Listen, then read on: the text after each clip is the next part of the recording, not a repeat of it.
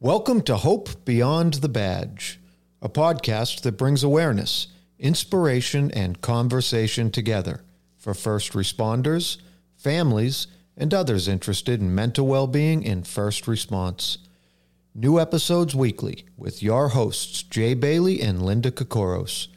Jay is a father, a military veteran, worked in the fire service for 18 years, and carries a diagnosis of PTSD.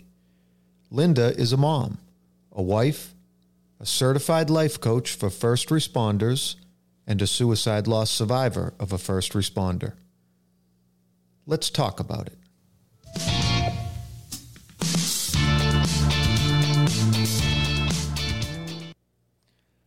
Our guest today is Sarah Gaer. Sarah is a suicide loss survivor and master's level clinician with 24 years' experience in the field of mental health care. She's also an author, a speaker, and a thought leader. Sarah has worked as a clinician, served on crisis teams, worked with FEMA, first responders, military veterans, and much more.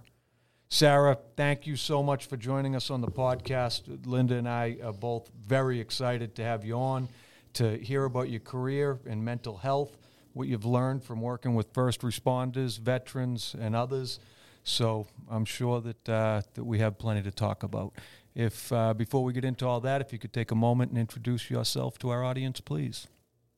Sure. Um, thank you so much, Jay and Linda, for inviting me. It's really an honor um, to be part of your program and the amazing things that you're trying to do. So I'm really grateful to be here. Um, in my life outside of work, I am the mom of two amazing kids. Uh, my son is a United States Navy submariner. I'm very, very proud of him. Uh, and my daughter is a student at UConn. Uh, I'm also the proud mother of three Bernese Mountain Dogs, which, if you do the math, is over 300 pounds of dog uh, in my house. Uh, I have a history of riding Harleys. I gave that up to go back to my other love, which is riding horses. And major confession uh, my mother's not happy with me today because I bought myself a little red sports car. Wow. Good for you. Good for you. I love that. That is a manual transmission, by the way. Whoa. What what what little type of little red sports car did you get? I got a Toyota GR86. Nice. Uh, and I, I did that because my travels around the state of Massachusetts have my Jeep at over 140,000 miles. And uh, I didn't want another great big car, but I need a big car for the dogs. Mm-hmm. So it seemed like the best thing I could do was buy a smaller car that was really fun to drive. Um, and that way, hopefully, keep my Jeep alive longer so I can continue to cart dogs around. Yeah. And why not if you're driving all over Massachusetts, why not have a bit of fun at the same time, right? That, that was my theory. Yes. I love it. I love it. Hey, we all need a little something like that too, right? I love this. So Sarah, um, so you're you're a, a trauma clinician, right, for a long time. Um, and we're going to talk. We're going to have a great conversation with you. We're so we're, I am. I'm very. I'm very excited. I can't speak for Jay, but I'm so excited to get in and, and start to get into the meat of conversation with you. Um, was this something that you always wanted to do, or you want to take us back a little bit? No, she's nodding. She's nodding ahead for the listeners. Um, share with us if you want to take us into that journey um, of the beginning or before. Yeah, and I actually don't consider myself a trauma clinician per se. Um, I don't I don't provide direct service. I haven't done direct service in a long time. Um, what I what I am is I have a master's level. I have worked as a clinician um, in several different types of environments, and I also work in trauma response. Mhm. Um, so so that's sort of the background. But you know, I found myself at a community college many years ago, and had no idea what I wanted to do. Of course, I mean, I, does anybody really know what they want to do? Yeah. Uh, and I had the most amazing intro to psychology teacher ever. I still remember his name. And because of him, um, you know, I just took more and more and more classes. And then I got my internship to work at a group home with kids. Um, and between when I was offered the job, but before it had started, uh, I lost my best friend to suicide. She was my third friend in about three years to die by suicide. And I called the job up and said, I don't think I can take it.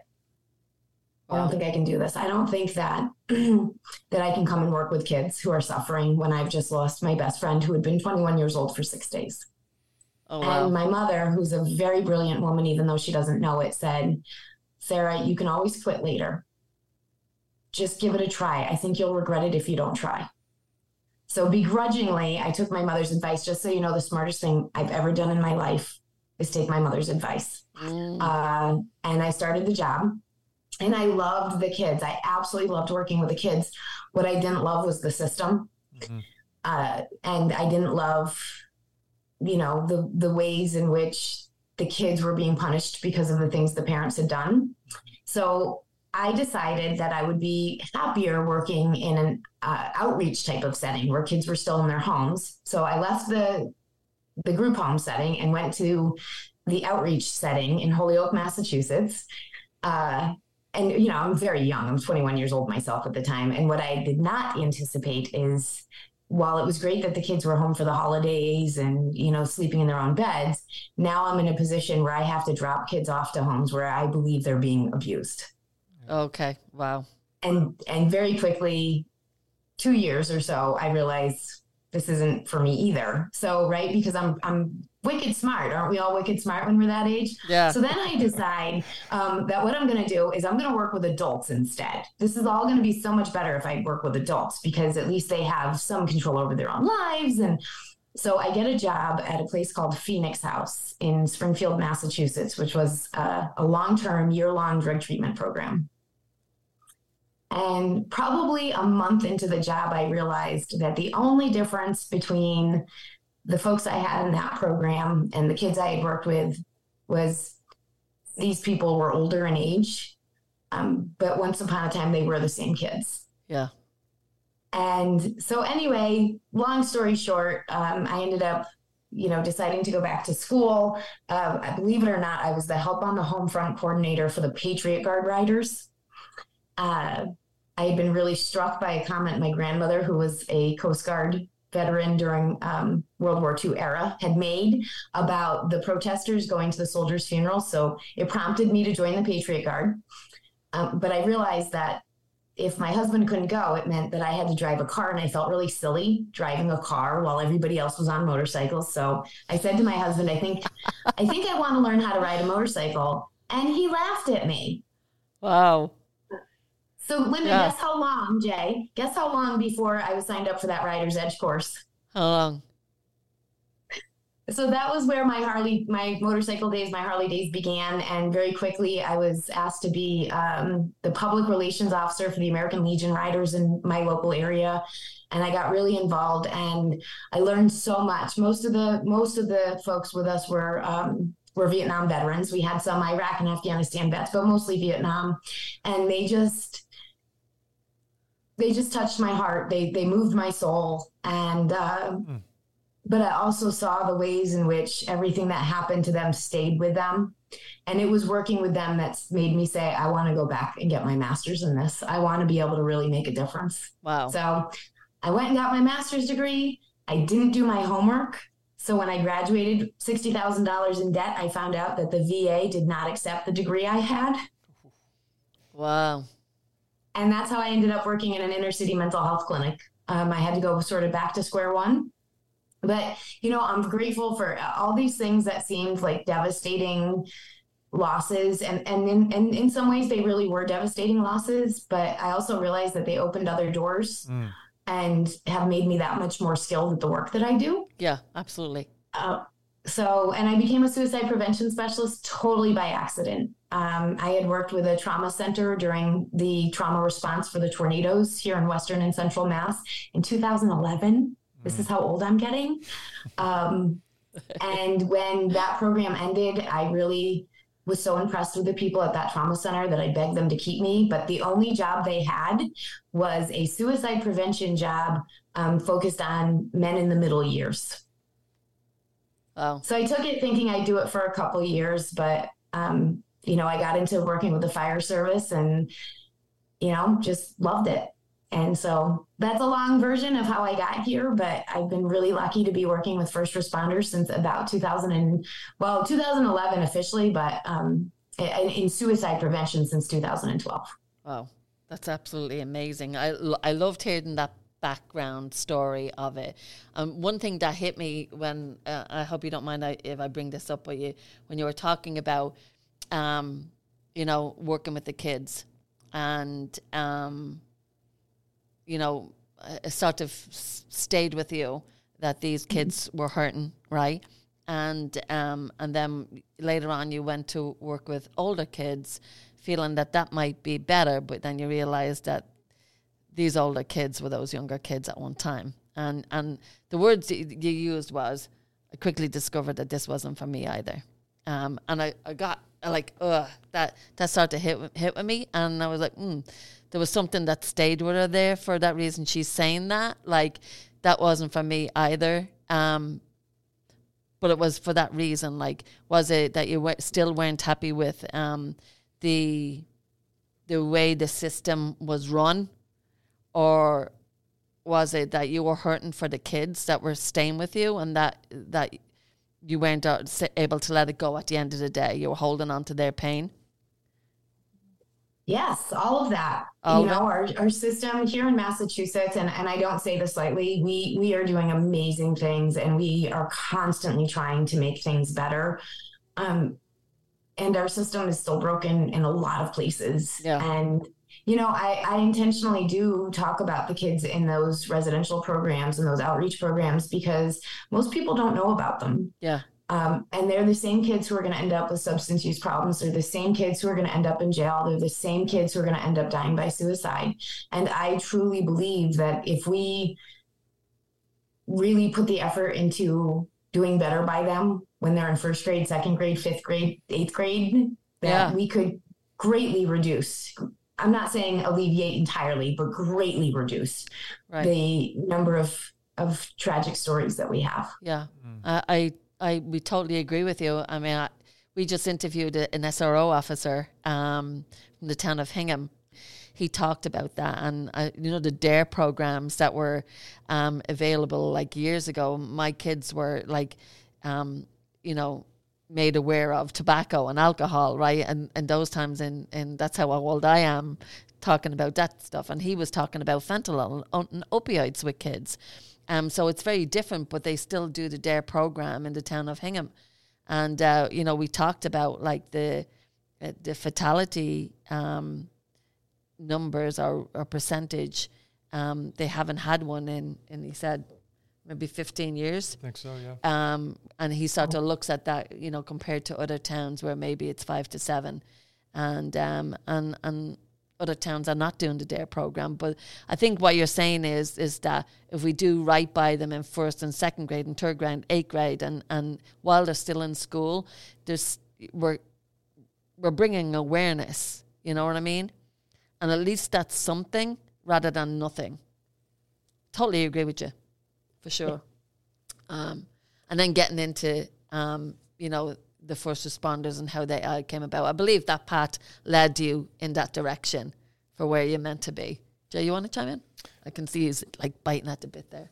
Well, I'm, I'm thinking. I, am I'm, I'm thinking um, if I can go back to where you mentioned losing uh, losing your best friend to suicide, and if it's okay to talk a little bit about that. I, in preparation for this interview, I I was reading some things about you. I watched some of your TED talks; they're all incredible, and uh, something that that um, really I found very thought provoking was was this concept of uh, soul exhaustion and forgiveness that, that mm. you spoke about, and you talked about uh, being at, at, at, dinner after a day hiking and this uh, state of, of overwhelmment, and then recognizing that, that that that was an emotional state that you you had been in in the past um, after that loss. I was wondering if you could explain uh, explain some things about uh, soul exhaustion and how forgiveness fits into that. Um, whatever you you feel like sharing.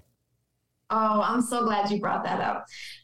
soul exhaustion is a concept that I was so afraid to start talking about. Um, and I, I, was really lucky because I had some superstars in the field of suicide prevention. And I sort of, you know, I approached them and I was afraid to say the word soul. And um, they looked at me and they said, This is, I love this. This is mm. brilliant. Yeah. Uh, you know, what I really was looking for, Jay, and I've been looking for for years, you know, I think I'm really concerned about how reliant we're becoming on the medical model.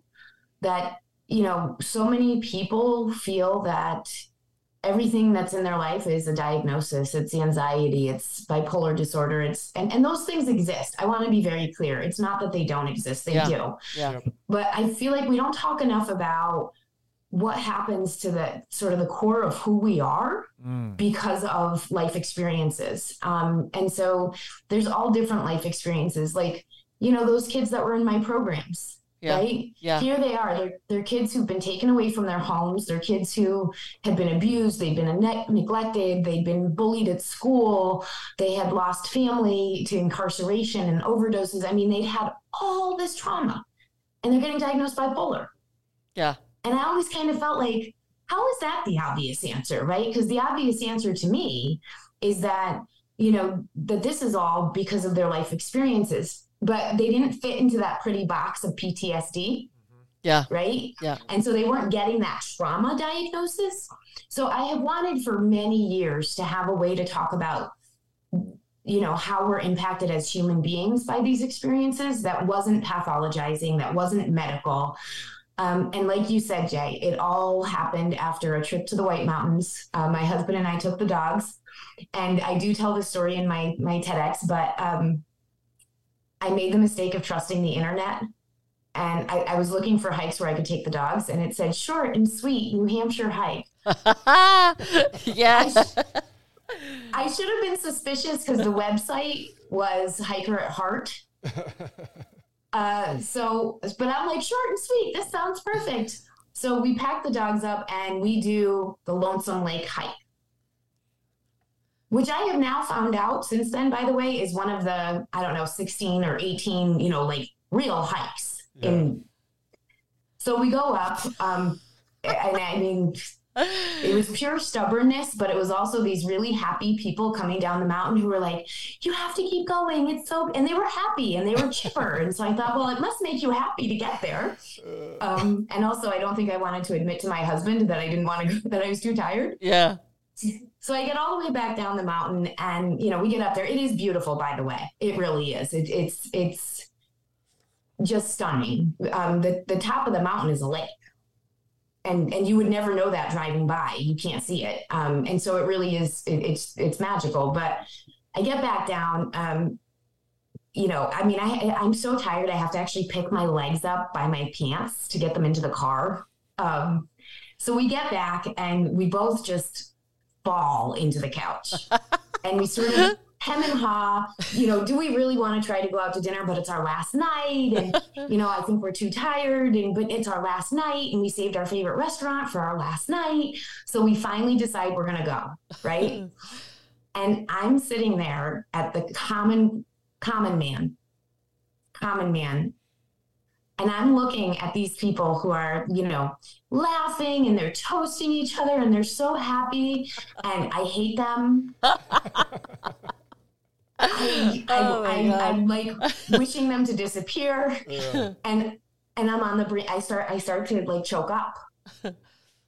Um, because you were so tired. I was so exhausted, and I oh. thought to myself, "This oh is God. the story Jay's talking about." I thought to myself, "I have never been this exhausted." Yeah. And then I realized there was something, you know, almost right away. I said to myself, hold on. There's something a little bit familiar about this feeling. And so I'm sitting at the table, you know, trying not to put my head down in, in my, uh, I think beef stew is what I ate. I don't remember, but, um, you know, and I finally, it's kind of like when you get a, you catch a smell and you're trying to place it and you, and you realize like, oh, yeah. that smells like grandma's house around the holidays. Yeah. You know what I mean? Yep. Like you, yep. and all of a sudden it clicks. Yeah. Um, and that's what happened. All of a sudden it clicked. And I realized this is very similar to how I felt after my best friend died by suicide. Wow. that that the fatigue, you know, and, and of course my brain then said, yeah, but this is physical and that was something else. That that right. So I'm like trying to think of how to describe it. And that's when my brain said that was soul exhaustion. Yeah. Wow. So that's the long-winded TEDx story that you're talking about, Jay. Wow. Um, and since then, I have traveled literally around the world. Yep. I have been interviewing people, um, you know, on the idea of the soul. What? Because I don't even know what the soul is. I'm not clear on that. Uh, and it turns out nobody is. Right. I wanted. That's what's really fun about this. Um, but everybody kind of understands it. Um, and we even did some research. My, my very dear friend, Dr. Sally Spencer Thomas, and I did some research looking at um, the ways in which suicide in the workplace impacts the workers. And one of the questions that we asked is Do you believe in the soul?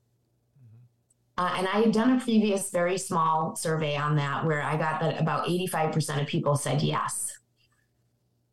This was a much larger um, response, and we got, uh, I believe it was 90 percent of people who responded said yes, they do believe in the soul. Um, so it turns out that this seems to be a concept that people really connect to when they hear it. Linda, I'm wondering, as a loss survivor, what your what your thoughts is about oh, the term soul exhaustion so, I have so much going on in my head right now. I mean, he knows. Um, I do believe in soul exhaustion. Um, and I, you know, I feel for me, uh, I mean, this is my own description of my soul. It's a, a bigger part of me. Um, um, it's a, it's me. It's a, the better part of me, right? That is knows what's best for me. And when you you're exhausted, you forget that there's another part of you that you can dig a little bit deeper, right? To get you out of whatever you're feeling. But yeah, as a suicide loss survivor, um, for me, you know, I I didn't reach into that sort of feeling right away. Um, it sort of came more, if I can describe it for a listener, more, more of a, like a spiritual awakening, put it that way. Mm. And um, so, uh, for, I mean, for me, blocking out um, the feeling the, or the emotions. That's what I did at the beginning. So I wasn't letting myself recognize um, what I was feeling. I, I understood I was angry um, and I was sad, and I, you know, all of those um, questions why, why, why, um, all of those were there, but um, and I recognized what they were there, but I sort of pushed them back, if, if that makes sense to you. So, um, yeah, and da- dove into work, work, work, work, work, work, work, work, and work, and more work. Um, until a sort of, you know, I, I think it, there came to a stage where um, I realized that the, you know, there was a shame, there was a stigma with that. I think as a, for a family losing a first responder, um, and and not only a first responder, but uh, a family member to suicide, and and that stigma was definitely there at the beginning. I didn't want to mm. didn't want to mention the, the the word suicide. If you know, I'm I'm I deal with the public all the time, and um, you know, they people knew our regulars knew that we had lost um, a family member, and I wouldn't say that we'd lost them to suicide at the beginning. And then yeah. when starting to talk to first responders who are coming in and, and sharing with me, you know, struggles, and I totally realized, wow, so many of these people are struggling and not talking yeah. about how they're feeling. And um, and I I realized I'm the only way that it's going to help them and help me is to talk about it. Um, yeah and and and that shame left. So I haven't stopped talking since then. But I think definitely um, that started uh, when I started talking. Um, that's when I started started digging in a little bit deeper of about how I was feeling. You know what I mean? And yeah, it was definitely soul exhaustion, um, for sure. Well, you and you actually just you said something really well you said a couple really important things there um, in the context of soul exhaustion which is you talked about the sadness and the anger yeah right and when we're that sad and and we're that angry that's not who we are yeah right? Yeah. And so so so so you have this experience where you know the essence of who i am as a person deep down inside i don't want to be that angry person. I don't think that's mm. who i really am. I don't want to be this sad person. I don't think that's who i really am. So when you have these emotions um, which you know there's there's other types of grief that elicit those you know violence um, overdoses like but suicide um, in part because of what you also said linda which is the why why why why why. Yeah which in the suicide prevention field um, we refer to as the tyranny of hindsight which is is really a hallmark of suicide loss is mm. going through that process yeah and so it's it's all of those things that drain us of who we are, right? Because when we're sad and we're angry and we're impatient with people that we care about, and um, we become more and more detached from who yeah. we really are as a person and who we really want to be. And there's a lot of similarities between what you and I have been through as loss survivors and what our first responders go through. Yeah. Because their constant exposure to the worst of humankind, it can yeah bring out that you know that desensitization the the lack of compassion the anger the cynical you know sort of perspective of people in the community that they care about yeah and so they often also start to feel as though they're not the same person anymore yeah mm-hmm. The yeah. other thing that you said that I just want to name it because it's really important. You you talked about how talking about it, right? Talking about um, losing your first responder to suicide. But in my language, what what I say is, well, she found um, she found soul care in me- making meaning out yeah. of this loss. Yeah. So you took this tragedy and this pain and this anger and this sorrow, and you found a way to make it all matter. Yeah, absolutely. Um, to, you know, myself and Jay have talked about it, you know, so many times, you know, um, of taking your energy, I know I have so much love to give, right? And and so much to be able to give. So deciding uh, sitting and wallowing and being angry is not my personality. You know, as you said, that's not who I am, right? But what can I do to have a purpose and turn this tragedy into something that I can help others? And that's right. Fortunately, you know, I'm very fortunate that I'm in an environment where I see a lot of first responders every day and I have an opportunity to be able to talk to them. So mm. it was like, wow, did God? I uh, when I opened up the cafe seven years ago, and you know, you're you're trying to figure out how you're going to run this business and make it a business. I I had said to God many times, um, I don't know why you have me here, but I don't. I know you have me here for a reason. I just don't know it yet. I don't know what what that is, but now I know. And yeah. um, I know that all those little pieces that have, have been shown um, over the years, and even the loss of Alex, um, it, it, was was for a reason to to have this purpose. I just didn't know it yet, and um, and I feel very very strongly that this is part of my soul of who I am and why I'm meant to be here. If that makes sense to you. It does. It does. Yeah. And I, I think, you know, for me, um, sort of the place that that I came to is that I had to make meaning out of my best friend's death. That I didn't feel that there was any inherent value in her dying by suicide, that I had to do something to make meaning of that. Um, you know, and it's also part of my way of holding honor guard for her. Yeah. Because I have this feeling that, and, and I'm not saying it's true, but it feels to me like if I'm not out there doing this and, and using you know my experiences as a loss survivor that she'll she'll be forgotten. Yes absolutely. Um, yeah. And there's so many so, first responders too right? I mean there's so many first responders suicides.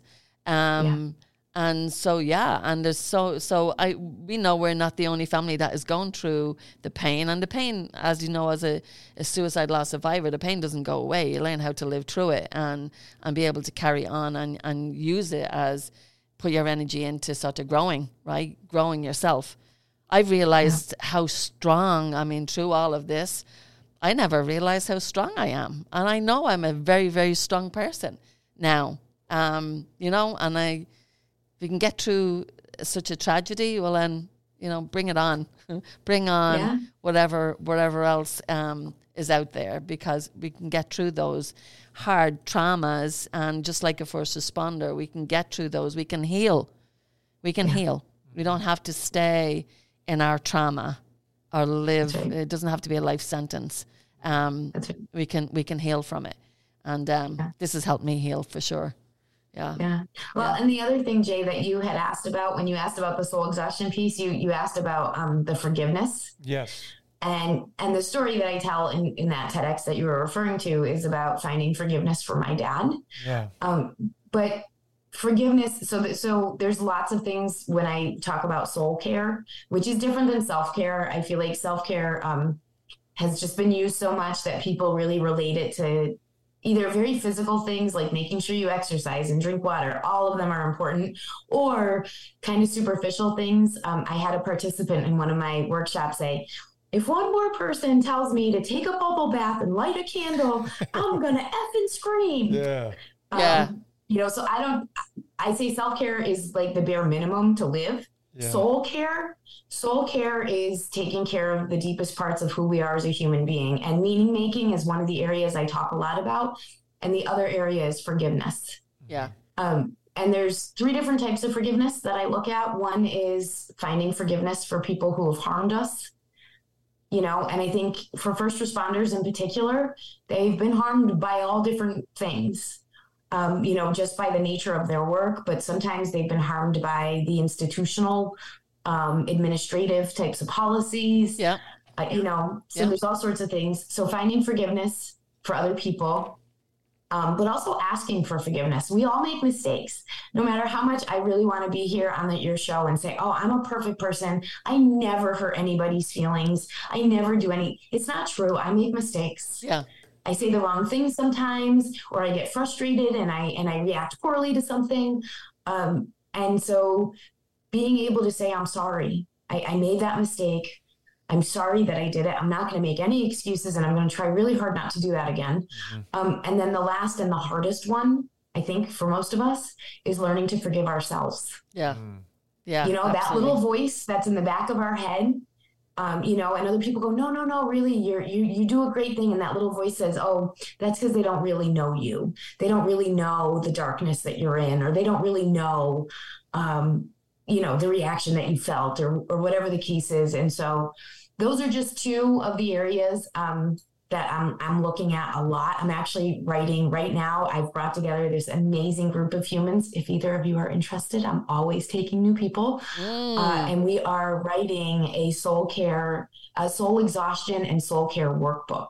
Nice. wow wow people can can take this and go through it and um, you know start to really look at that deeper part of themselves. I love that. Love that. It's definitely needed, and and again, you know, it's sort of like um, learning about yourself a little bit more, right? D- digging deeper, right? Just digging that little bit deeper, and finding out a little bit about yourself, you know, a bit more. And I love that sense of self, right?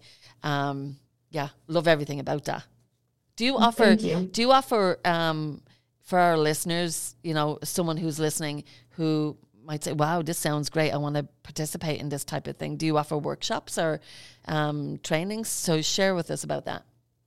I do. Um, those are separate from what I have. Uh, I don't think we mentioned it yet. I do have a um, contract with the Massachusetts Department of Mental Health, which I love. It is one of my favorite parts of the work I do. Um, and that is to offer several different trainings to Massachusetts law enforcement. So I do um, toxic stress. I do suicide prevention trainings and I also do full day psychological first aid trainings. And all of that's funded through the Massachusetts Department of Mental Health. It is, I say free. Yes, you still have to pay your officers to attend. So it's not completely free, um, but the training itself is no charge to the department. Um, so that's part of the work that I do. My soul exhaustion and soul care, I do keynotes. Um, I actually did one for the American Association of Suicidology. I did a plenary for them. So I spoke about soul exhaustion in front of 1,200. I think there were 1,200 people. Wow. Um, it may have been less because it was early in the morning, so everyone may not have come. But um, Wow. and I do do um, workshops my favorite workshops for soul exhaustion are with suicide loss survivors, but I will do them for anyone. Wow. So where are these are where will these be where will our listeners be able to find um you know upcoming workshops and stuff like that where will they be able to find that information and be able to register tell us all about that so um, usually people have to call me and host the event, but I actually mm, probably by the time this is aired, actually, I will have posted. Um, I'm doing a presentation for the Ohio Suicide Prevention, and it's going to be on my website under events with an Eventbrite link that people can register for that event there. Um, otherwise, you probably have to reach out to me directly and think about bringing it to to your community. Wow. So um so like a department can do soul um your your um soul care um workshop you can a department can do it or no? So soul care, soul exhaustion and soul care is not one of the ones that I have uh, formally had approval, but I would imagine that if enough departments thought this would be really helpful, we may be able to convince the Department of Mental Health that they'd like to yeah. put that in my scope of work. So, I haven't I haven't had lots of folks ask for it, so I haven't pushed for that. Yeah. Um, but, but if people were really interested, I would certainly make the push. Yeah. Hmm. So they can do QPR and um like psychological first aid. They okay. can do psychological first aid, which is an eight hour training. Yeah. Um, they can do QPR, which is generally a two hour training, and they can do the toxic stress, which is also a two hour training. Yeah. I think Jay, that's I think Jay and myself were, were actually set up to do a trained a trainer. We were registered with. I think you were going to be teaching, and I'm bummed now that we missed out on it um, for the QPR um, trainers oh, with um, through like Plymouth County Suicide Coalition. Um, we're very involved with Jenny and Paul, and um, and uh, we they they they got us trained in in mental health first aid youth. Um, so they said, do this one first, and then there'll be another opportunity for you to come up and do the QPR one. But so we'll look forward to to doing that in the future. Maybe it'll be yourself that's doing it. It could be. There's not a lot of master trainers. So um, you, you got like a 50 50 chance in Massachusetts that it's me. Oh, perfect. Well, we'll look forward to that in the future for sure. You chiming in or me?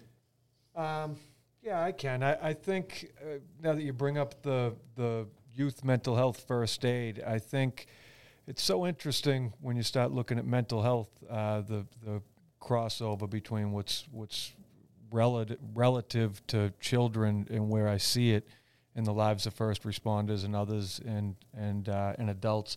And I was reading something about the that you had you had written about the three lies that we tell children. And one of those things uh, was sensitivity, and I think you were quoting Winston Churchill, and he, he spoke about a change, and uh, I don't know if it was environmental stimuli, but paying attention to, to those changes, and how mm-hmm. that's where you know, uh, in essence, defines sensitivity. And it got me thinking about first responders and the way that we sometimes can maybe become uh, soul exhausted, right? I didn't know the term at, at the time, but, um, but I think it certainly applies because in our environments, it's so important that, that we pay attention to the changes that are happening around us. And, you know, you can look at it from a police officer's side or a firefighter's in very clear terms, like a building fire and that, uh, you know, rapidly changing, developing environment with threats around you and, um, you know, I, I, guess to pick one example, we could look at a drug overdose, right? You're in you're in that environment, and it's so important um, if you're going to be good at your job as a first responder to be very aware of what's going mm-hmm. on in, in in overdose situation, which is a very common occurrence, as we all know. Um, you know, not just I mean, there's obviously drug activity. What what threats are around, and then beyond that, is there uh, child abuse or neglect? Is there elder abuse? What has to be documented later? So that there's so much going on in, in that environment, and, and we as a culture are very sensitive to that. Um, yeah.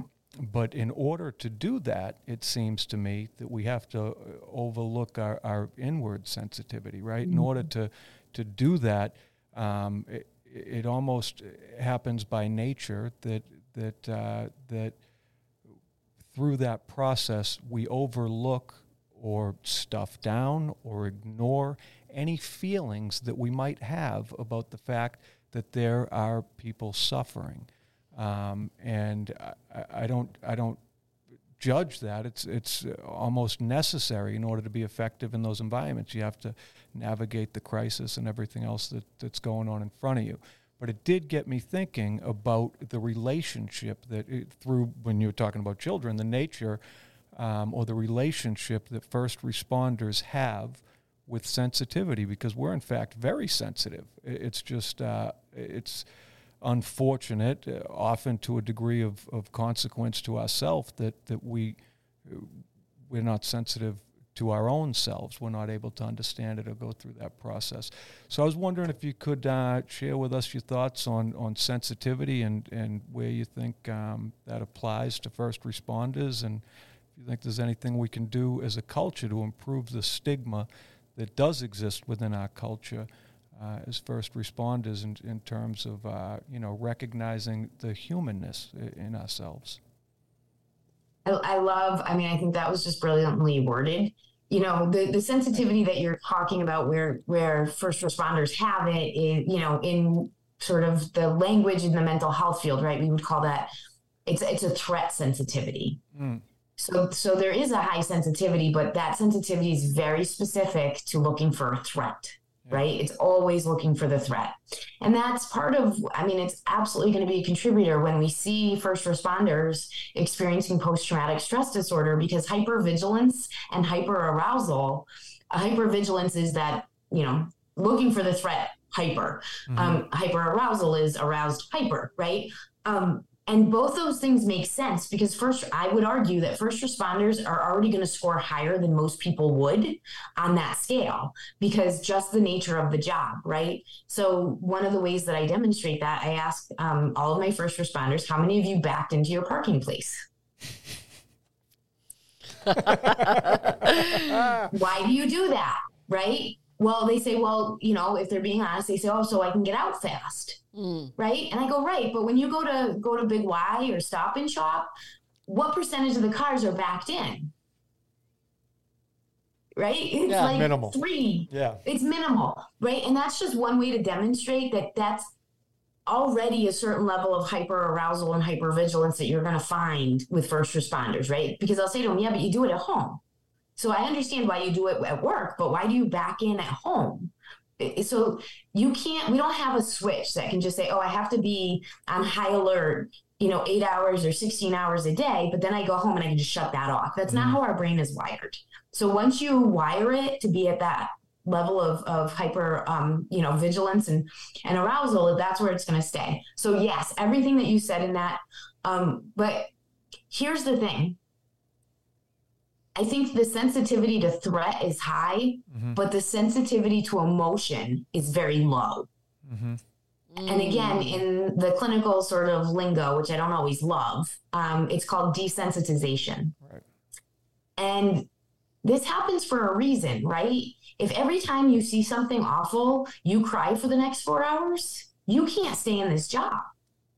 So you have to find a way to shut off some of that emotion. But similar to not being able to flip the switch with a hypervigilance and arousal, you can't flip the switch with a desensitization. So what ends up happening is not only are you desensitized in these interactions in the community, but you're also desensitized in your relationships with friends and family. Right. You're also desensitized in the way that you look at and treat yourself. Mm-hmm. So that desensitization also then filters into all areas of your life. And I think if I'm understanding you correctly, and I think I am, Jay, that's what's happening is we have both this hyper arousal and hyper vigilance to threat. At the same time, we know from the research that we have high rates of desensitization.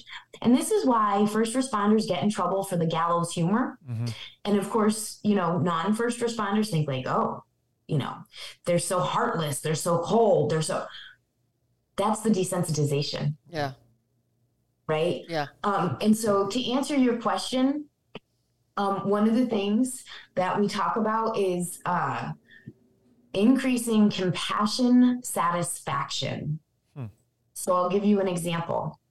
Um, when I see a story about an officer who has to respond to a terrible domestic situation, and he realizes that one of the kids, all that kid wants in the whole wide world is a bicycle. And that officer goes and he raises money and he buys that kid a bicycle.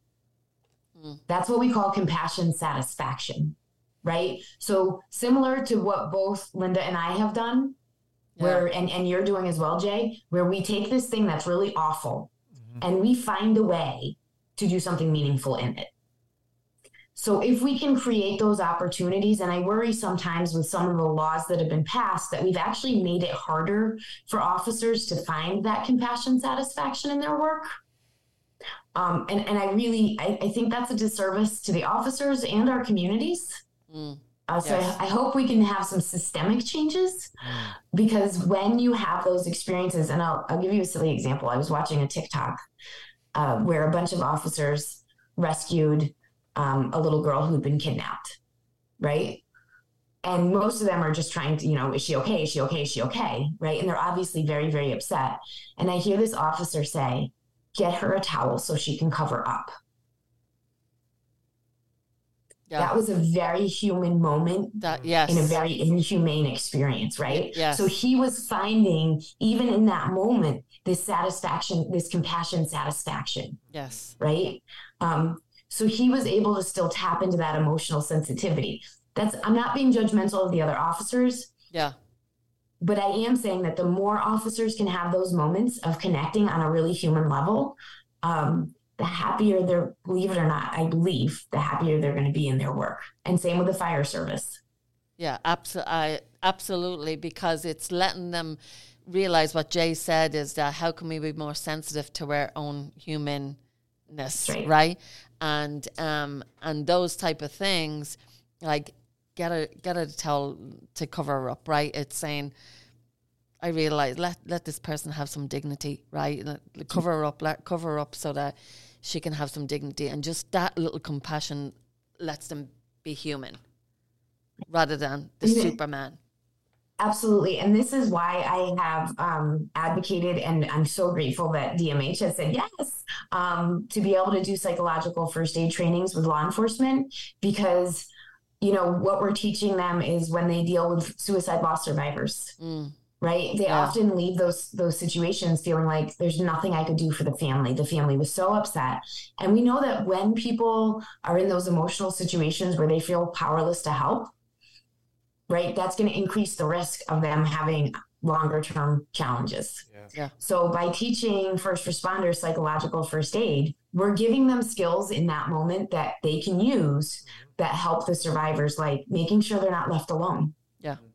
Absolutely. Right? And um, you know, watching for those body language signs. Is there someone sitting over there in the corner, um, you know, rocking back and forth? Just watching all those little things makes it so important to be able to tap into well, what does this person going to need from me? What can I offer this person in this time of need? Very, very important. I, I am certified in so, psychological first aid, so I get what you're talking about. It's it, yeah, it's a powerful thing, and I love that departments are able to um, take advantage of that and have them trained for sure.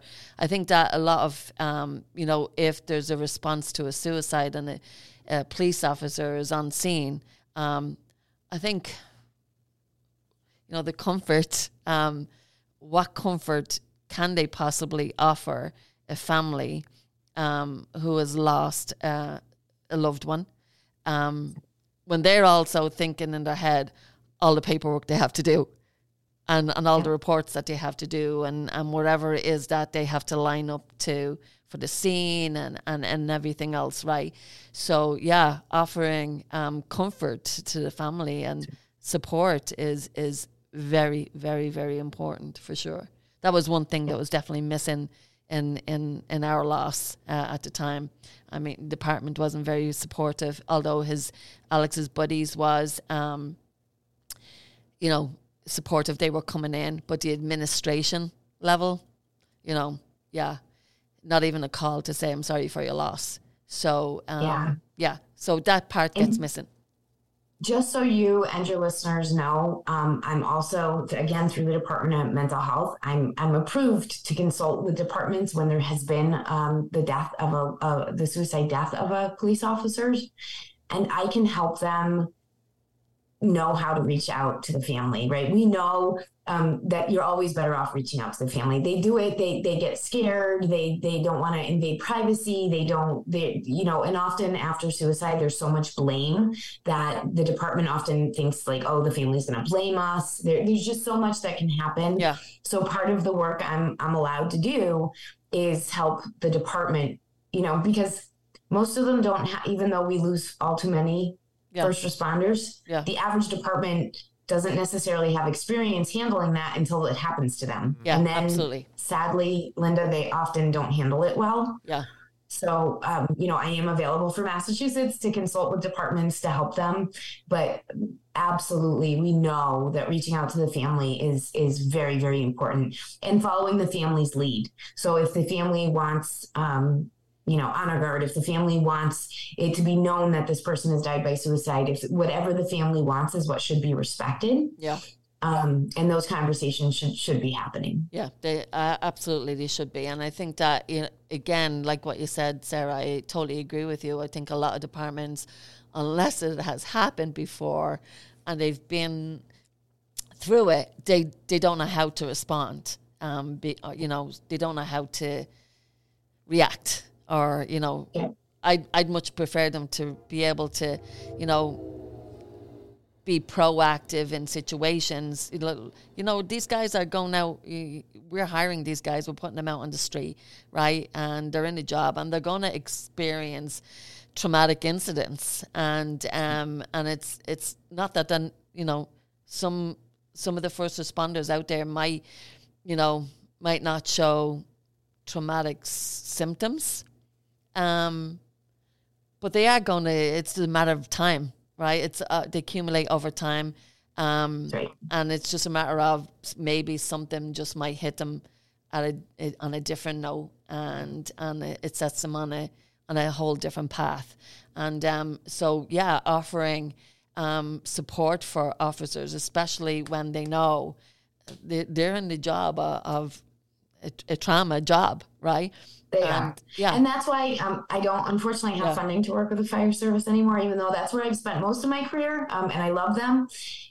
You know, it's also saying that, look, these acute stress reactions are normal, right? It is very normal Yeah. that you're going to go home and not be able to sleep. Yeah. It is normal that you're going to go home and have nightmares. It's normal that you're going to close your eyes and feel like you're back there, right? These are things that happen and they're normal. And we need to talk about that because what happens is when we don't prepare someone for those reactions and then they have them, their anxiety level goes even higher because they didn't expect it and they think there's something wrong with them. Yeah. So then they get more and more distressed, and the more distressed they get, it's just like pouring more fuel on the central nervous system fire, right? And so it builds and it builds. I love CISM. It, CISM is great, and we're doing more and more of it, and I'm really happy to see that. The one thing that concerns me is that, and this is true in all trauma response, this is not unique to CISM, um, so it's not a criticism of CISM. They're really good at showing up in the first week but we need to be showing up at six months. We need to be showing up at a year. Yeah. We need to keep showing up because in the first week, half of the people that responded to that tragedy are going to be having acute stress reactions. What I need to know is who's still having them at three months, who's still having them at six months, Absolutely. right? Uh, Hallelujah. and s- yes. so so for me and that's why i do the training that i do because i want people to realize like these reactions to have these reactions in the immediate aftermath is totally normal right? But if at three months or six months you're still having them it's time for us to call on site. It's time for us to reach out to mclean's right? It, it's because it can be progressive. And Yeah. there's lots of good things that can be done. EMDR is showing excellent results. There's lots of things that can be done. And but it's like any other type of injury we want to catch that injury as early as we can. We want to stop any further injury. Yeah. and then we want to start the physical therapy and whatever we have to do right? There are things we can do to help. It's not like you know you're in this work and it's just what's going to happen to you. We have to stop thinking of it that way. Yes. Um, you know Yes. and some chiefs i've worked with i had a, an officer not an officer i had a first responder um, you know he had had a terrible close family member friend tragedy at the beginning of his his week. Um, and then the first shift he worked after that he went to a, a call that was almost the exact same as the tragedy he had just had in his own life. And you know i got ended up on the phone with him and he i said what do you need? He said i need to not be on on this truck so we went back to the chief and said look he needs to not be on the truck right now and the chief was like okay yeah right yeah so that's a good chief that's a good chief Right. yeah um, and my guess is that we kept him off the truck for a couple days. He stayed at the at the station, right? He was still part of of the job. He wasn't being ostracized. He wasn't being pushed to go do some menial job and and and ridiculed. Um, that's what we need to be doing. Yeah. I know it's going to cost us more money, but in the long run, keeping our firefighters and our EMTs and our police officers in their jobs is going to save us a lot of money. Yes, absolutely. Because uh, and again, you know, if that's if that's what he needed at that particular time, and then was able to be, actually go out and on the truck eventually, guess what? He's a much healthier for it, for just taking right. that time to be able to allow himself to to heal from what he needed to what he needed in in that time. It's absolutely, I that's what we need to be doing for sure. Yeah. Yeah. So there's so many things. There's if you guys gave me a magic wand and said, Sarah, you don't have to worry about money. You don't have to worry about the old school mentality. Go in and fix it. Mhm. I would say because I'm painfully honest, I can't fix it. Okay. Yeah. Because there's just things that that that these folks are gonna see and be exposed to that we can't stop yes. um, sometimes that impact. Okay, so I can't fix it, but we could make it so much better and Yeah. so much less harmful. We could. Re- I believe this. I really, and other people might say I'm wrong, and they they could be right, but I truly believe in my heart that we could greatly reduce the number of of first responders who are retiring due to trauma. Yeah. Yes. What about um, stigma? Let's talk stigma um, within first response. She's smiling to the camera at me. Let's talk stigma within departments. Um, like, what does I- that mean I'm- to you? Well, I'm smiling because I personally don't like the word stigma. Mm, Um, and the reason I don't like it is it when we say stigma, it's like this thing that just exists. Um, and I don't think that's the case. I don't think it's this thing that just exists. I think what we're really talking about is prejudice and discrimination. whoa.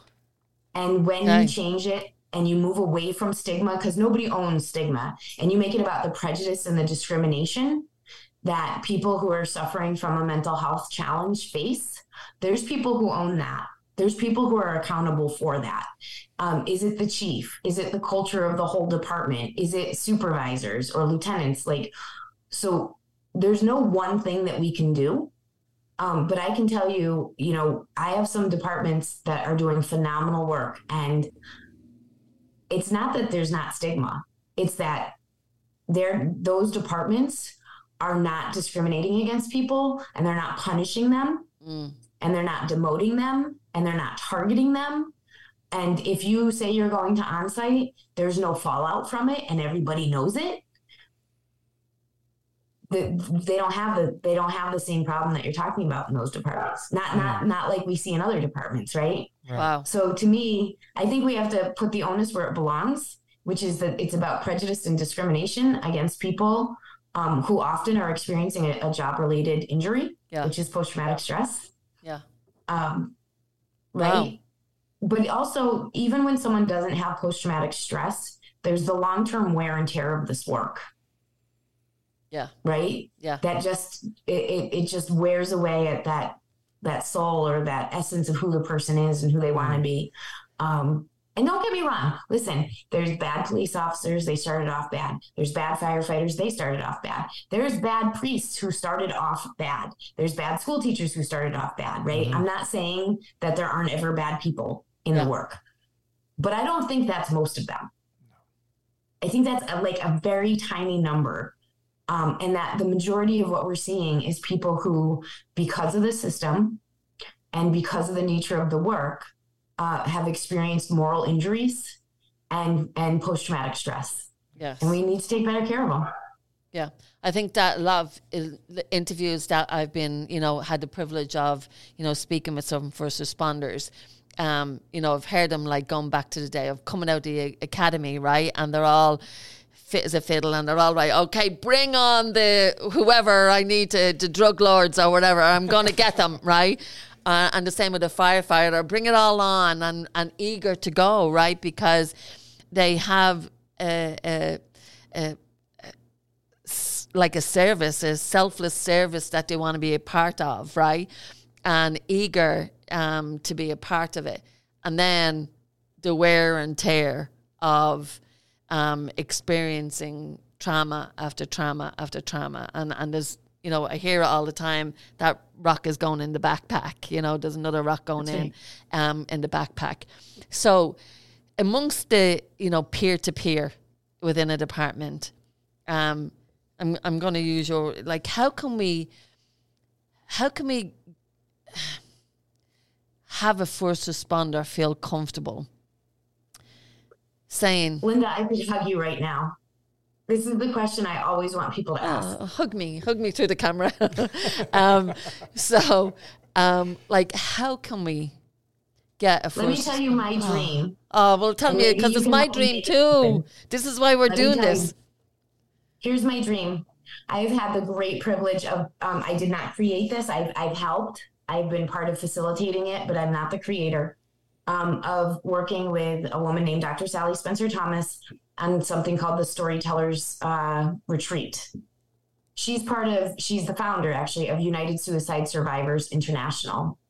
And Dr. Sally and I facilitate storytellers retreats. So, what we do is we bring together groups of people they spend a couple of days with us. We have a great time. We go for hikes. We cook dinner together. We do all of these great things. Oh, I want to um, do that. What we also do is we help people frame their stories. Mm. And sometimes people get through the course and realize that they're not ready to share it. And we want them to realize it before they're on a podcast sharing their story, right? We want them to have that realization. Yeah. yeah. Um, but they also meet each other and we start to build this peer peer circle so my dream is to start running these retreats with first responders in Massachusetts and to build myself an army of people like Jay mm. who are willing to come out and willing to share these stories because the reason that the prejudice and discrimination can continue to flourish the way that it does is because people don't share their stories because they're afraid of the prejudice and discrimination. Yeah. But if I could make a group that had that that the strength of numbers. And they're willing to go and they're willing to tell those stories. And and I don't have to worry about them getting picked off one by one because they're going to stand together. They're going to build that wall with each other. Yeah. they're going to hold each other right through it. Um, I really think we could turn this tide. I really believe that. Um, and so my dream is to be doing these um, these storytelling retreats here in Massachusetts with our first responders and to build, um, I'm going to use the word cadre, that cadre of, of first responders, just like Jay, who've been through it, um, who are finding their way through it. Yeah. Right. But can also get out there and start talking because I can go out there as an expert and I, I hope that I'm a good trainer. I hope that I, I help to make a difference. But Jay, your story is going to be a lot more powerful than mine. Mm. Right. Because yeah. because you've lived what, what they've lived. I yes. haven't. Yes, absolutely. I've had my own trauma, but I haven't been a first responder and I don't ever pretend to have been. Yeah. And this is actually exactly why Dr. Sally Spencer Thomas and I um, wrote the series of men's books that you probably saw on my website called Guts, Grit, and Grind. Yeah. Right? Because we wanted to get these men's stories out. And several of the men in our books are first responders, but we wanted to create a space where these stories could be being told. Um, and it's not just about like, here's all the terrible things that happened to me, right? Because too often when people share their story, they just focus on the, the tragedy and the trauma and the, right? And it's like, yeah.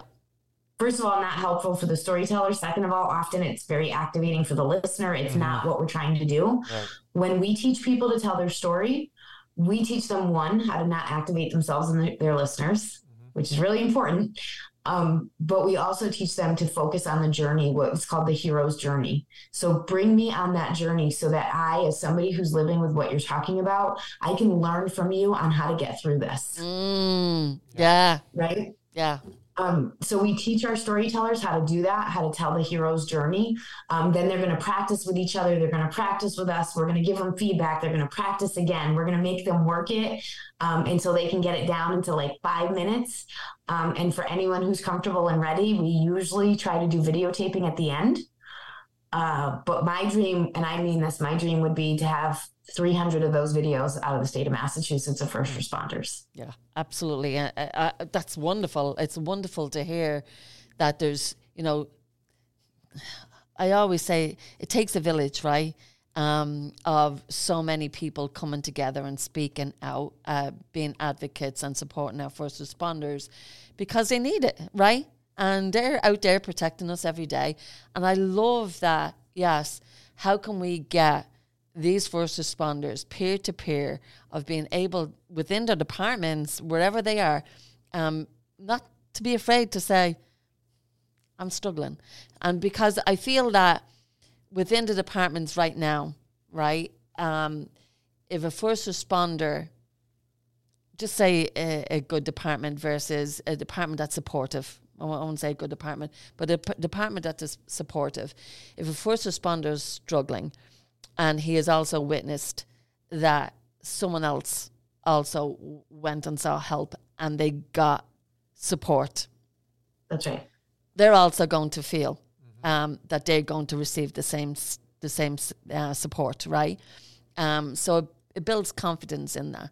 But if, on the other hand, the other side of that, if a first responder goes to seek help from their administration within the department and they don't receive support and are penalized, mm-hmm. another first responder is also not going to go right and and look for for for for support within the department because they're going to feel that they're going to get the same thing too.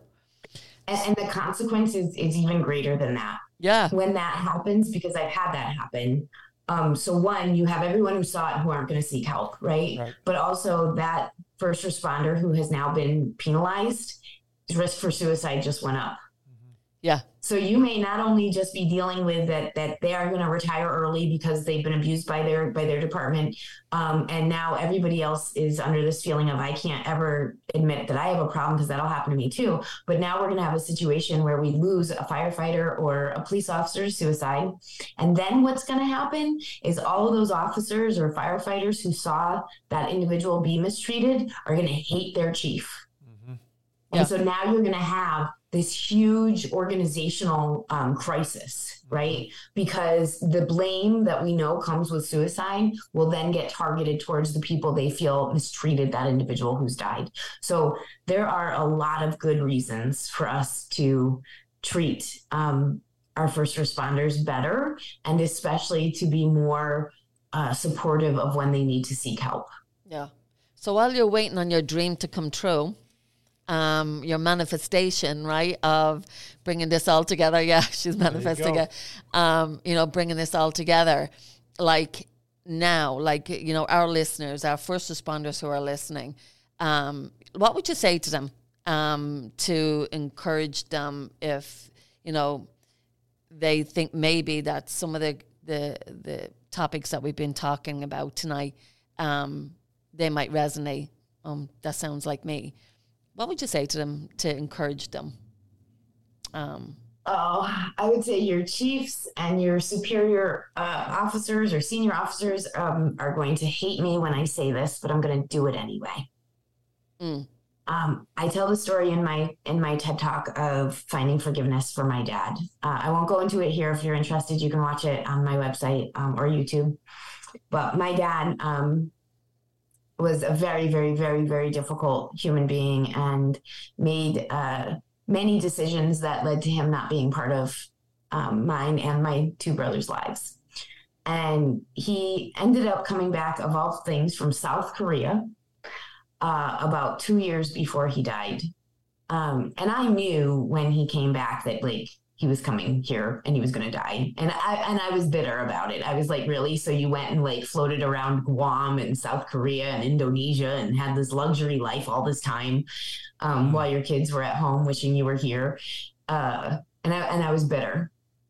But I decided that I was going to help my older brother to care for my dad in the last however long we had. And uh, it was the greatest thing I ever did. Um, and and I, I did it selfishly. I, I did it because I was protecting myself from the guilt I would feel if I didn't do it. Mm. Um, but this really amazing thing happened, which is I started taking my dad on these car rides. Um, because at this point he was very, very ill and it was COVID. So you couldn't go really anywhere, but we could go in the car. And he started telling me these stories. Uh, and, and I was recording them. I actually have them all on my phone. Um, so he's telling me these stories. And as I'm listening to all these stories, I found tremendous compassion for my dad that I'd never had. Wow. You know, he's telling me the stories of um, what we would certainly call now, back then, people might not have, but now we would absolutely say it was abuse mm-hmm. for sure. Um, I'm pretty confident my father had some sort of, whether it was attention deficit hyperactivity or oppositional defiance, but he was nicknamed Terry the Terrible at three years old. Mm-hmm. Three. Uh, yeah. And ultimately, he was sent off to Catholic schools, boarding schools, uh, at least two of whom have been named in major lawsuits because of the sexual and, and physical abuse of the students there. Mm-hmm. And so, as I spent all this time driving around with my dad uh, and recording his stories, you know, I learned a lot about him. Uh, and then the time came where he was bedridden. He couldn't go for my car rides anymore. So I would actually sit by his bedside and I would still record his stories. And I was doing it really because I knew that reminiscing and telling those stories was really good for his mind. Yeah. And I got up to leave one day and uh, I stopped in the doorway and I said, I love you, Dad. And this was not something that he and I said to each other very often at all. Uh, he was not an I love you guy at all. He was a pretty violent guy. And he said from the bed, you never know when it's the last time, do you, Sarah? And it really struck me because that's why I said it. That's exactly why I had said it. Because as I was walking towards the door, I said to myself, I don't know if he'll be here next time. Mm. And that's what made me say, I love you. So I turned around and I sat down with him. And um, I realized something in that moment, which is that time is our most valuable currency. And too many of us think it's money, it's the truck, it's the house, it's the trip to Disney, it's the clothes, it's the pocketbook, it's whatever. And I don't want to be 77 years old and dying before I realize that the most valuable thing I always had was my time. Mm. So, the thing that I want to say to all of our first responders you're working yourselves into the ground. I know they're short staffed, I know there's pressure, but take that time off. You don't need the new truck. Do the best you can, but time is the most valuable thing you have because those kids are going to grow up and they're going to move out. And trust me, I know this. My 27 year old is in a submarine right now. Mm you can never get this back. So, really, time is the most precious thing any of us have. And that's what I am trying to instill in the first responders. Beautiful. Yeah. I love that. It's So to like um, invest in your energy, right? Of where be, um, I suppose, choosy, right? You get to choose where you invest your energy and not your currency. It's like your currency, but it's not money, right? But invest in your energy um, and where you where you want to put it, and for what's important, what's really important. Right. Yeah, for sure. And what's going to be important later, right? Like you might think it's grim, but I do think about when when that day comes that I'm laying on my deathbed and I'm thinking back about all of my life. You know, am I living in a way now that I'll be glad I did then? Yeah. Yeah, absolutely. Looking back. Yeah, absolutely. Wow. A lot to think about. Yes, ma'am. Yeah. Can I get in and ask you just because I know I know I don't I want to be respectful of your time, um, but I want to I had highlighted on here toxic stress. Mm. Can we talk about that a little bit? Explain that to us, what that means. Sure. Everybody has stress. And sometimes there's even such thing as positive stress. Not all stress is bad. Think about the stress you feel when you're going out on your first date with somebody you think you really like, or the stress you feel when you're going up for promotion, right? Not all stress is bad. Um, and even when stress is negative, it's not always toxic, right? What's really going to make the difference is what's there to help bring it down, right? How frequently is that stress level happening? How severe is it when it does happen? And what is there to buffer it? Mm. Right. So, you know, if I have, let's say, a firefighter who goes on a call, but is going to go back to the station and be with, you know, a big group of people versus a police officer who's going to respond to the exact same thing, but then get in their patrol car and spend the rest of the shift on their own. Which of those people is more apt to experience toxic stress? It's the police officer, Mm. right? Now, that's not a hundred percent, right? Because if I have a firefighter who's going back to a very unsupportive department, right, then then, then that's going to remain really toxic. Um, but it's really about, you know, when I think about it, it's about that social buffer, right? Um, it's what I more and more officers are, are alone. And, and there's some research that suggests that it's actually safer for them to be alone, that they're more alert, right? We're back to that hyper hyper vigilance and arousal, Jay um, that they're more alert when they're alone. And that may be true. Um, but from a toxic stress perspective, uh, I highly doubt that we're going to find that they're better off being in a patrol car alone. Wow. So again, that brings us back to the power of peer support, the power of, um, you know, and I, I just want to be clear because in Massachusetts, it seems to me that they refer to what most parts of the country is actually called CISM as peer support. Um, some peer support is starting to happen within the departments, but the type of peer support that I advocate for, they don't just show up when there's been a, a potentially traumatic event. They they are operating all the time. They're always there, and they're always training, and they're always marketing the peer support program, and they're always available to um, the first responders within that department right so that's really the peer support that i want to see happening Yeah. And too. it is it is starting to happen in more more and more departments Yeah. um, but it's it's been slow Yeah, uh, absolutely. We hear it all the time that it is happening, and more and more departments are offering it. But we we want it to be in more departments on a regular basis, right? Checking in on these guys again. What you said earlier on in the in the podcast, you said, you know, I don't. I want to know about these guys three months after an incident and six months after an incident, right? So the same with peer support going in there, checking on these guys six months after and check, you know, continually checking and and how are you doing? You know, how how are you doing?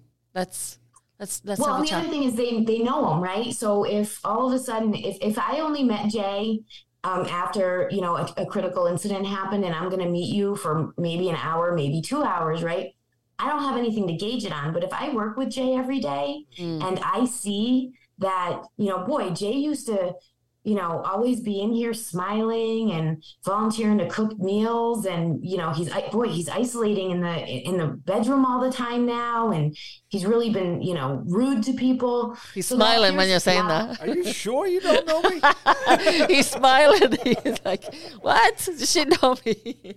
right but but but the peer support people are the ones who have that long term you know visual of knowing these folks and being able to see these changes yeah, um, and so i really really really advocate for peer support programming in every department yeah.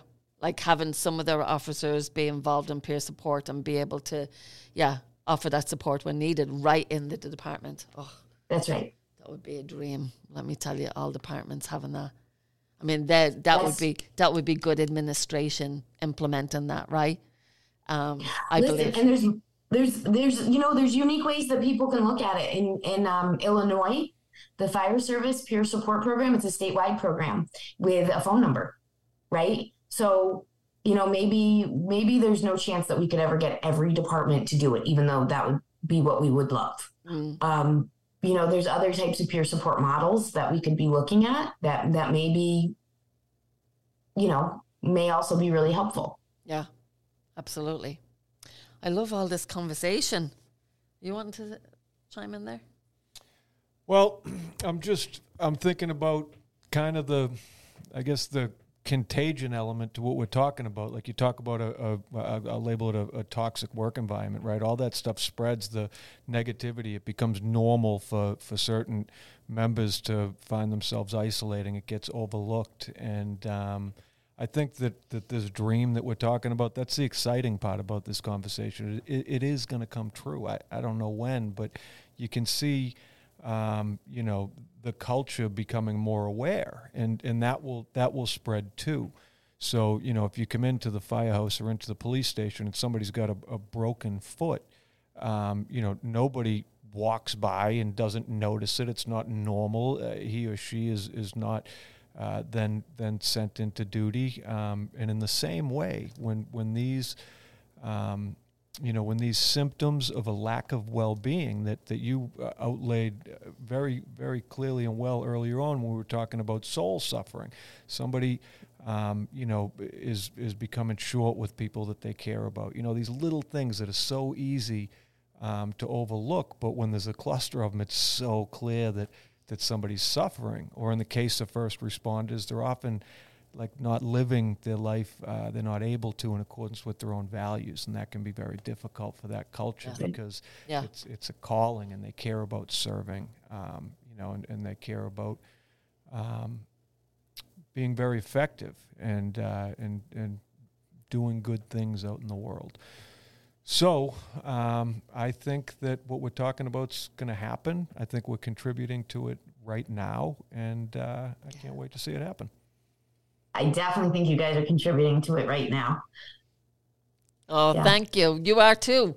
Um, again, it takes a village, right? And the more we can um, promote an energy that it's okay to talk about this stuff openly and, you know, not feel weak for it, um, especially in, in, within a first responder. Um, well, then, yeah, that's my dream is that everyone is going to be talking about it if they're either with it with someone within their apartment or sharing the stories like what what you said their own stories hey i that last call did not or a couple of months ago i did not feel well and i got help and i'm feeling better of it you know that's right we have we have to have the narrative that it can get better right that that people can recover because what has happened for too long is that people wait until the situation is dire. Mm-hmm. Yeah. And then their ability to come back to the work is lower. But if we could get this going way earlier, people, we know people can recover from some of these things. Yes, yes absolutely. Yep. Yeah, for sure. And we want to avoid, you know, the isolation. We want to help prevent that isolation of getting to that stage where they're isolating and they don't want anyone to know what's what's really going on with them. And also, you know, we want to prevent that crisis Right. get into a crisis situation, you know, and first responders tend to start to hold that all in or won't share it until they really need it when it becomes a crisis situation. Mm-hmm. We want to we want to help prevent that, um, and and that awareness and talking about this openly. Yeah, we are we are part of it, and um, we're very happy to be part of it too. Um, and it is going to happen. Yes, change ma'am. for sure. Yeah.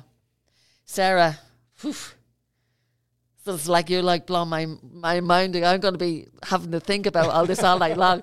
You're blowing my mind with all this conversation. It's absolutely wonderful, but yes, very needed, and it's an honor and a privilege to to have you on, uh, talking with us tonight, talking and letting our listeners hear what you have to say. Um, you know, you're a specialist in your field. Um, you go out to departments, you work with the Department of Public Health, you, you deal with FEMA, you you dealt, you were part of the program for COVID 19. Um, yeah, I mean, there's so much that you're involved in. Um, so definitely you are a specialist in your field, and uh, we're honored to have you on here tonight. Um, so thank you. Thank you for coming on. I was so honored to be asked by both of you. Jay, thank you for all of your service um, you know, but also for having the courage to be pushing this conversation. And and Linda, you too. You know, losing a loved one and especially losing a child is uh, it's one of the hardest things we can ever go through in our lives. And so, sure. you know, my, the honor is all mine. I'm really grateful that you asked me to be part of your podcast. Thank you so much, Sarah. Sarah is a master in suicide prevention and awareness. She's presented her work at state, national, and international suicide prevention conferences. Sarah shared with us how she's witnessed first responders having human moments during very inhumane experiences. How over time, first responders can become desensitized by the work that they do. How that can sometimes lead to what she calls soul exhaustion, and the importance for this culture to be mindful of increasing their compassion fatigue. She's contracted by the Mass Department of Public Health to teach police departments about toxic stress and to train them in suicide prevention and psychological first aid. These trainings are funded by the Department of Mental Health, and provided at no cost to the organization. If you'd like to know more, please visit our website at sarahgaer.com. Until next time. Until next time.